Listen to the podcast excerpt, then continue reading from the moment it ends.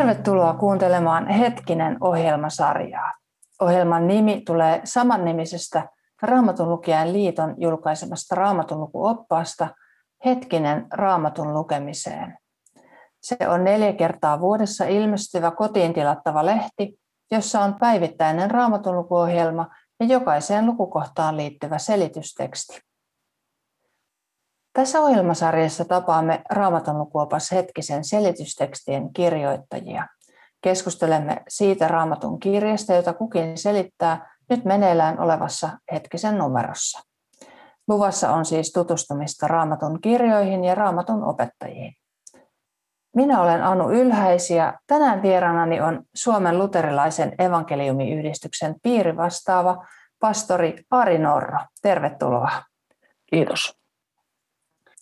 No Ari, sä kirjoitit hetkisen selitystekstejä toiseen aikakirjaan, jonka lopussa kerrotaan israelilaisten tai tarkemmin sanottuna Juudan kansan joutumisesta pakkosiirtolaisuuteen Babylonian kuninkaan Nebukadnessarin valloittaessa Jerusalemin. Millä tavalla tuo valloitus raamatun mukaan tapahtui? Mm, millä tavalla? No, tuo tilanne oli siis kaiken kaikkiaan semmoinen, että Babylon oli siis nouseva suurvalta tuolla kaksoisvirtojen maan alueella, eli nykyisen Irakin, Irakin alueella, ja, ja, ja suurvaltojen nyt se ajatuksen tai rakenteeseen kuuluu, että ne haluavat paitsi varmistaa oman asemansa, mutta myöskin sitten levittäytyä, saada hegemonia vaikutusvaltaa sitten ympäristössään. Ja, ja näin myöskin Babylonian kohdalla. Että ei Babylon tyytynyt olemaan siellä Eufratin ja Tigrisin eh, varrella tai siellä niillä seuduilla, vaan pyrki sitten levittäytymään myöskin sitten tänne eh, alueelle, jossa sitten muun muassa Juudan valtio oli. Babylonia kuningas sitten, tai, tai, tai Nebukadnessar oli tuo kuningas, mutta tässä sotajoukkueen päälliköt ja, ja, ja yleensä, ylempäänsä se armeija, niin, niin, niin lähestyi ja, ja, ja pyrki sitten saamaan näitä pienempiä lähidän valtioita haltuunsa ja, ja sitten Juudan kohdalla tämä tilanne tuli siinä 600-luvun vaihteessa ennen Kristusta 597 paikkilla ensimmäisen kerran ja sitten kymmenisen vuotta myöhemmin 587 tai 86 paikkeilla, niin sitten lopullisesti Babylon valloitti Juudan alueen ja ja silloin myöskin vietiin sitten, tai no jo siinä ensimmäisessä vaiheessa vietiin osa kansasta pakkosiirtolaisuuteen eli eksiiliin ja, ja sitten siinä jälkimmäisessä vaiheessa sitten vielä lisää. Ja jälkimmäinen tämä valloitus oli siinä mielessä dramaattinen, että siinä vaiheessa sitten Jerusalemin temppeli, juutalaisen elämän ja uskonnollisen elämän ja no, koko identiteetin keskus hävitettiin. Se tuhottiin ja samoin Jerusalemin kaupunki, sen muurit revittiin alas ja, ja, ja, ja paljon tuhoa tapahtui täällä näin, niin, niin se oli tällainen ei pelkästään aineellisesti suuri katastrofi, vaan myöskin tällä tavalla henkisesti ja hengellisesti suuri katastrofi Juudan kansalle. Hmm. Joo, eli, eli tosiaan Jerusalemin vallottaminen oli, oli juutalaisen dramaattinen tapahtuma siitä syystä, mitä tuossa, tuossa juuri kerroitkin, mutta miksi Jumala antoi sen tapahtua? Eikö hän olisi voinut estää sen? Joo, kyllähän Raamatussa sanotaan, että Jumala on kaikki valtias, hän on hyvinkin sen estää, mutta, mutta itse asiassa meille sanotaan, sanotaan Raamatussa, että, että, että se mikä tapahtui oli itse asiassa Jumalan tahto. Jumala oli antanut aikoinaan kuningas Daavidille, Daavid eli noin tuhat vuotta ennen Kristusta, niin, niin lupauksen, eh, jossa hän sanoi näin, että eh, minä Herra ilmoitan sinulle, siis hän Jumala puhuu Daavidille, että minä rakennan sinulle kuningashuoneen. Kun päiväsi ovat päättyneet ja sinä lepäät isiesi luona, minä asetan hallitsemaan sinusta polveutuvan suvun ja vakiinnutan sen kuninkuuden. Ja edelleen, ja sukusi ja kuninkuutesi pysyvät edessäni ikuisesti lujina ja valtaistuimesi on kestävä ikuisesti. Jumala oli tämmöisen lupauksen antanut Daavidille ja hänen suvulleen ja, ja, ja, ja sitten nämä Juudan kuninkaat olivat Daavidin sukua alenevassa polvessa. Ja nyt sitten yhtäkkiä tapahtuu näin, että että tuo Juudan kuningaskunta lakkaa olemasta ja, ja, ja myöskin kuninkuus lakkaa olemasta. niin siinä tuli sellainen valtava identiteettikriisi että, tai, tai, tai kysymys, että miten tämä on mahdollista. Jumala antoi lupauksen ja nyt käytiin aivan toisella tavalla. Ja, ja edelleenkin sitten sellainen ajatus, että, että onko Jumala, onko meidän Jumalamme, joka on ilmoittanut, että hän on kaikkivaltias. Juuri tämä kysymys, että eikö Jumala pystyisi estämään pahan toteutumista. Niin, niin, niin että onko Herra hylännyt meidät? Tämä kysymys varmaan nousi siinä vaiheessa, kun ollaan matkalla pakkosiirtolaisuuteen, ja se ei ollut mikään ensimmäisen luokan junavaunussa kulkemista, vaan, vaan jalkaisin menemistä. Onko, onko, onko, onko niin, että Herra ei kyennytkään auttamaan meitä, että eikö hän olekaan niin voimakas kuin on antanut ymmärtää olevansa? Tällaisia kysymyksiä varmasti Juudan kansalla oli mielessään ja, ja, ja se oli sellainen myöskin hengellisen kriisin paikka siinä tilanteessa. Hmm. Tällaisia kysymyksiä varmaan nousee meillekin välillä, jos tulee eteen jotain tosi, tosi vaikeita, vaikeita asioita. Mitä sä sanoisit, että miksi Jumalan omille ja meille kristityillekin voi tapahtua jotain hyvinkin ikäviä asioita? Mä ajattelin sitä Juudan kansan vaiheiden kautta. Sitä nyt ei hirveän paljon tiedetä, mitä tapahtui siellä Babylonian pakkosiirtolaisuudessa. Meillä on vanhassa testamentissa joitakin kirjoja, jotka, jotka sijoittuu sinne aikaan ja kertovat siitä ajasta. Mutta silti se, se on vähän niin kuin, ei kaikkia yksityiskohtia tiedetä. Mutta se, se, se tiedetään, että, että tuota, tuossa pakkosiirtolaisuudessa, jossa enää ei oltu omalla maalla, ei oltu Jerusa, Juudassa, Juudan alueella eikä Jerusalemin kaupungissa, eikä sitä te, siellä temppelissä, jossa Jumalan palvelusta oli tapahtunut, kaikki ne uhreineen, mitkä Jumala itse oli säätänyt. Tätä ei voitu siis toteuttaa siellä vieraalla maalla kaukana.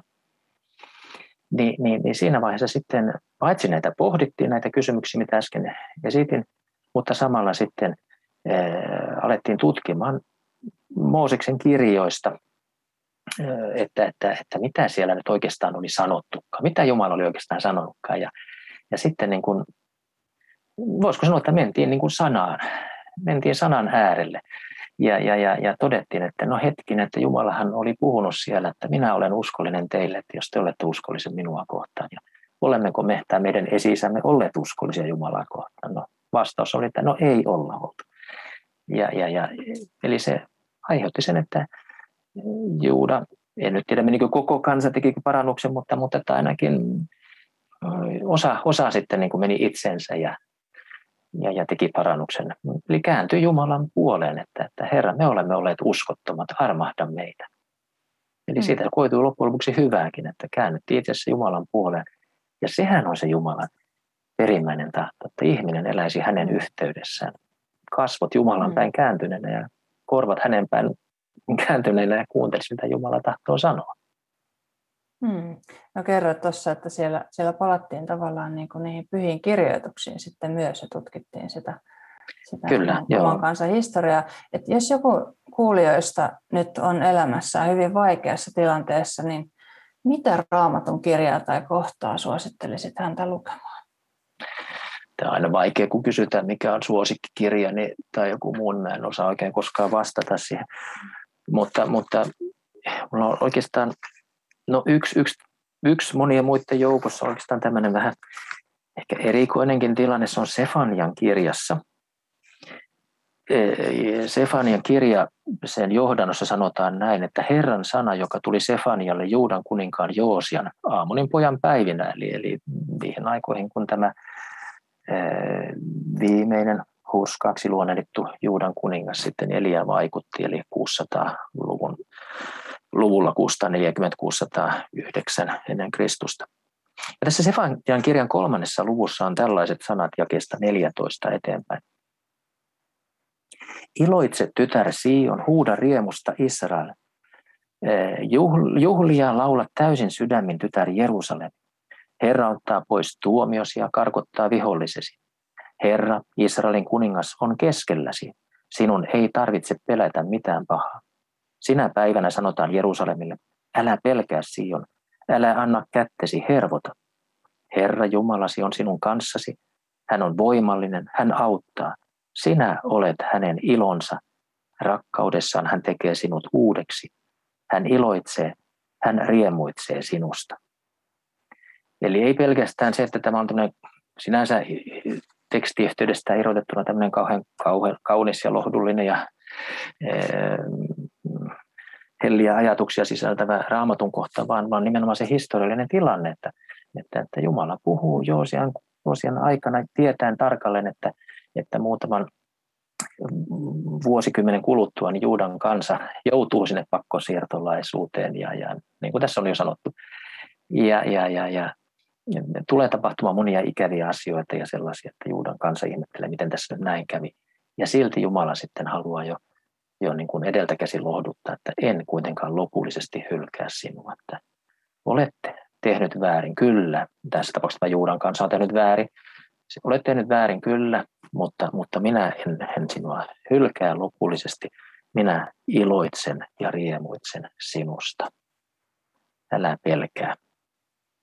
Sinä olet hänen ilonsa. Jumala on sinun kanssasi. Hmm.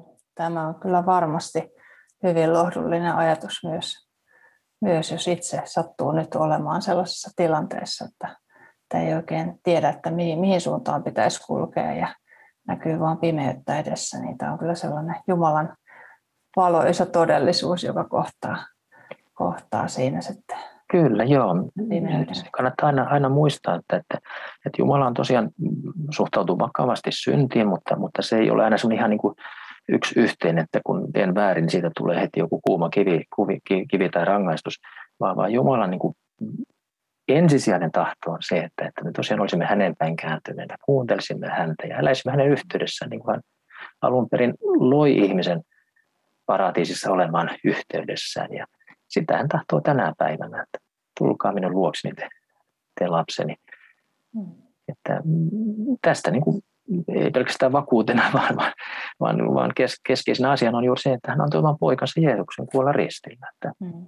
Jeesus sovitti meidän ja maailman kaikkien ihmisten kaikki synnit ristillä, että, mm.